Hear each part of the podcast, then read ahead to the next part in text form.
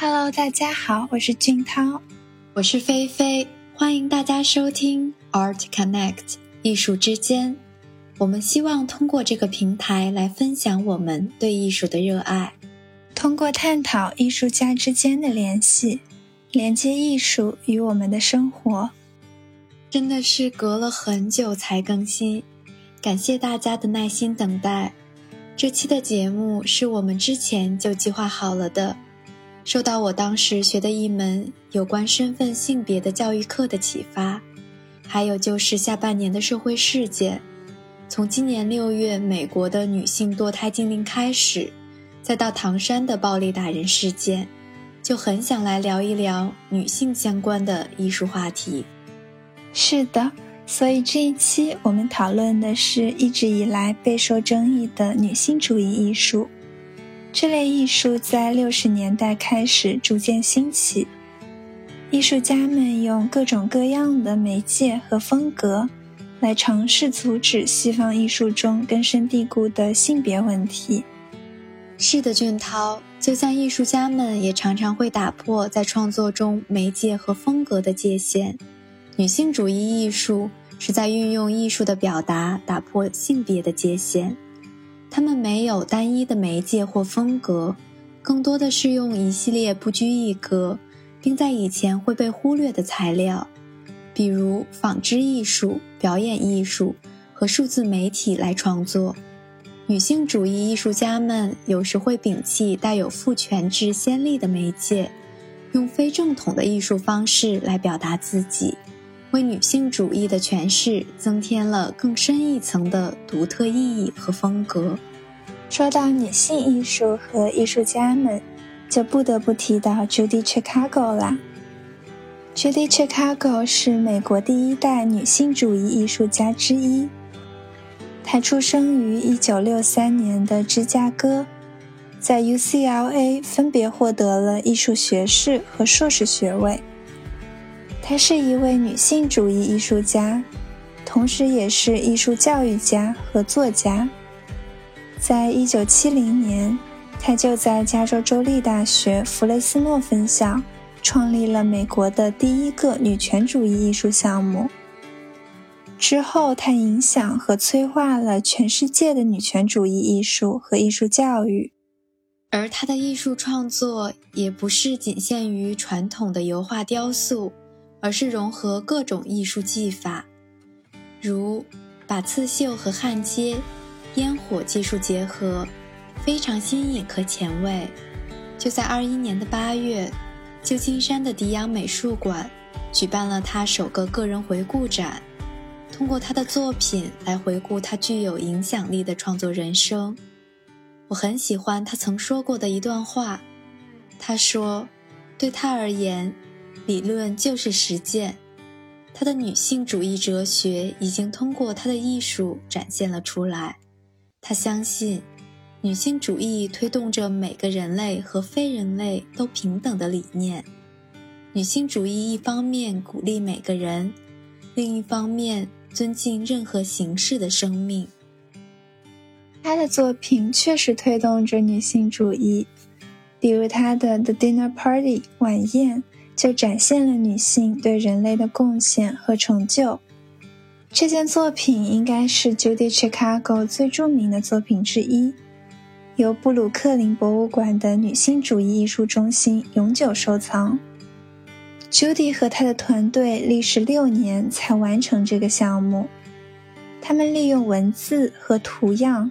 为西方神话和历史上的三十九位重要女性设计了专属的餐桌和桌布，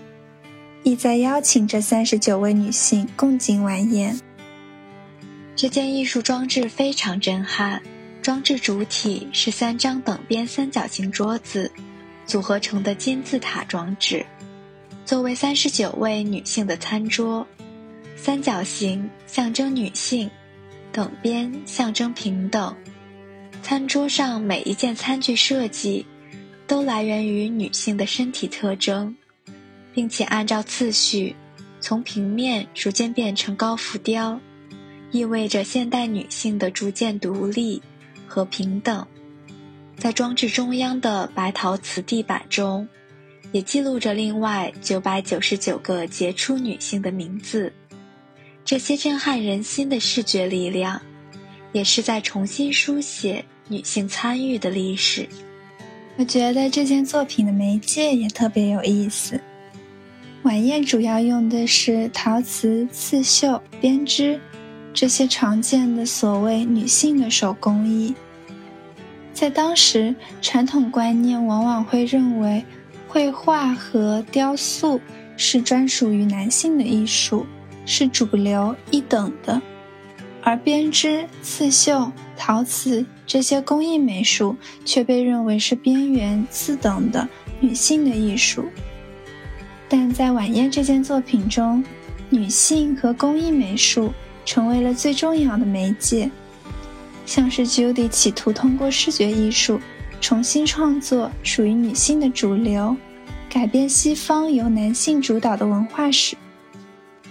整件作品似乎在强调女性在人类历史进程中的贡献以及所取得的成就。同时，我能感觉到 Judy 也在尝试改变人们对于女性的看法，确保女性的历史能被公正的书写，也希望女性能得到人们的尊重和保护。我记得另一件 Judy 很有名的作品是 Birth Project 生育计划。和晚宴类似，朱迪也通过了这件作品来强调被忽视的女性的贡献与成就。在原有的创世纪故事中，上帝在没有女人的参与下创造了亚当，而朱迪表示，分娩的女人也是创造黎明的一部分，所以在作品中，她通过分娩的图像来赞颂女性作为母亲的角色。整件作品耗时五年，从一九八零年到一九八五年，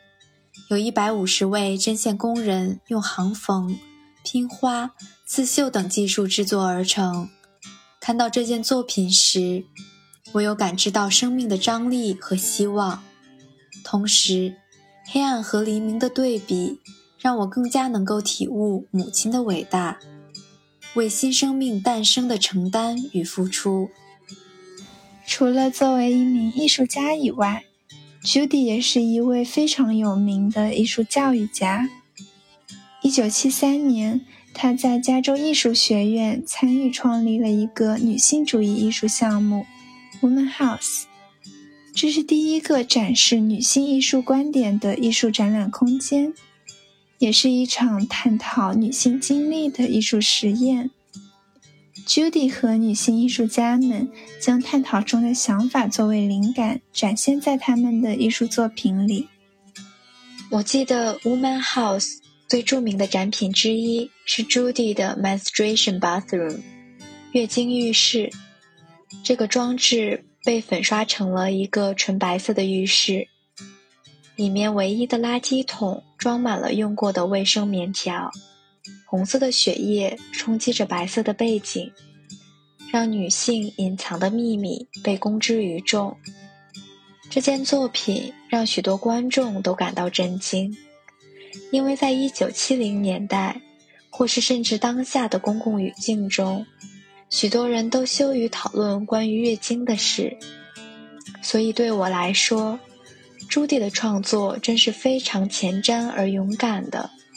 Judy 的艺术创作和女性主义艺术的表达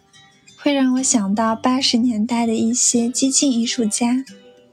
他们通过创造社会变动和流行形式的艺术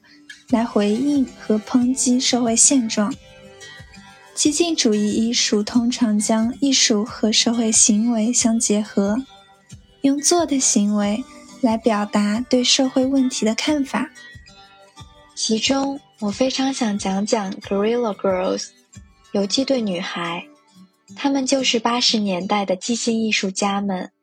也是非常有名的女性主义团体。在一九八五年的纽约，由七位匿名的女性组成，她们会在公共场合戴着大猩猩面具，或是使用已故的著名女性的人物假名来保护自己的身份。这个团体源于一场 M O M A 的展览， An International Survey of Recent Painting and Sculpture 近期绘画与雕塑的国际调研，他们发现那次展览的一百六十五位艺术家只包含了十三位女性，希望通过行动对这一现象做出抗议。就这样 Guerrilla Girls 游击队女孩诞生了。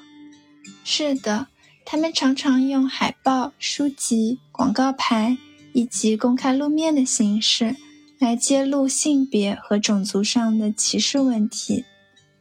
一九八九年，他们创作了女性是否仍需裸体才能进入 Met 美术馆的海报作品，这来源于他们在大都会艺术博物馆的调查。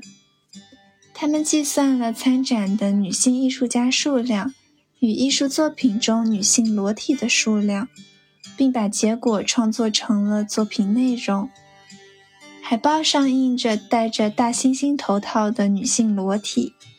旁边则显示着大都会艺术博物馆现代艺术部分的艺术家中只有不到 百分之五 是女性，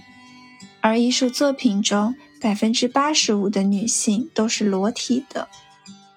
他们想通过这些不平等的数据来表达对艺术性别不平等的讽刺。然而，这件作品本是为纽约的公共艺术基金设计的一个广告牌，但最后，公共艺术基金拒绝将其作为广告牌，并声称原因是它不够清晰明确。为了抗议，他们在纽约各地租用的广告位上展示了这张海报，包括在公共汽车的两侧，而这最终导致了进一步的审查。这样的结果又恰恰从侧面反映出男性艺术家画的女性裸体在博物馆中悬挂时受到崇敬，但当女性艺术家将裸体用于女性主义或者社会目的时，会引起争议并审查的不平等及矛盾。Guerrilla Girls 想通过这种示威性质的艺术来揭露社会中的不平等。就像同年，他们还出了另外一系列海报，名为《成为一名女性艺术家的好处》。海报上列举出的好处都是带有讽刺的，像是知道你的事业可能会在八十岁以后才回升，确信你所做的任何艺术都会被贴上女性化的标签之类。他们批判了艺术圈和其他领域内对于性别的双重标准。此外，他们还举办各种论坛，邀请女性批判家、策展人和艺术经纪人来从他们各自的角度分享故事与经历。到了九十年代，他们以用事实、幽默和假皮毛反对歧视为口号，在广告牌、公交车、杂志、抗议行动、大学、博物馆以及艺术展上传播他们的观点。同时，他们还出版了书籍，解构陈旧的、男性主义的、白人的艺术史观点。最终，他们的行动扩大到了好莱坞、伦敦、伊斯坦布尔和东京。他们的行动不仅关注了女性艺术家，也关注了种族、流浪汉、堕胎和战争等社会问题。不管是 Judy Chicago 还是 Guerrilla Girls， 都是在我心目中勇敢而富有态度的艺术家们。他们无所畏惧地去打破传统艺术对于性别的偏见，用独特的风格和媒介来诠释他们对这个社会中不平等和特权的看法，别具一格且富有深意，并因此带给人们许多深远影响和深度思考。就像 Judy Chicago 之前说过的，鼓励每个人尊敬任何形式的生命。 Judy Chicago、 Guerrilla Girls还有许许多多的女性主义艺术家都在大胆地揭露艺术圈和其他领域内对于性别的不平等。他们通过不寻常的作品在尝试重新书写女性的历史，并重新强调女性的成就。我能感觉到她们的付出在真实地影响着女性的地位和人们对于女性的看法。好了，我们的这期节目到这里就结束了。欢迎大家积极在评论区留下自己的看法，跟我们一起讨论。谢谢大家的收听，期待下次再见，新年快乐。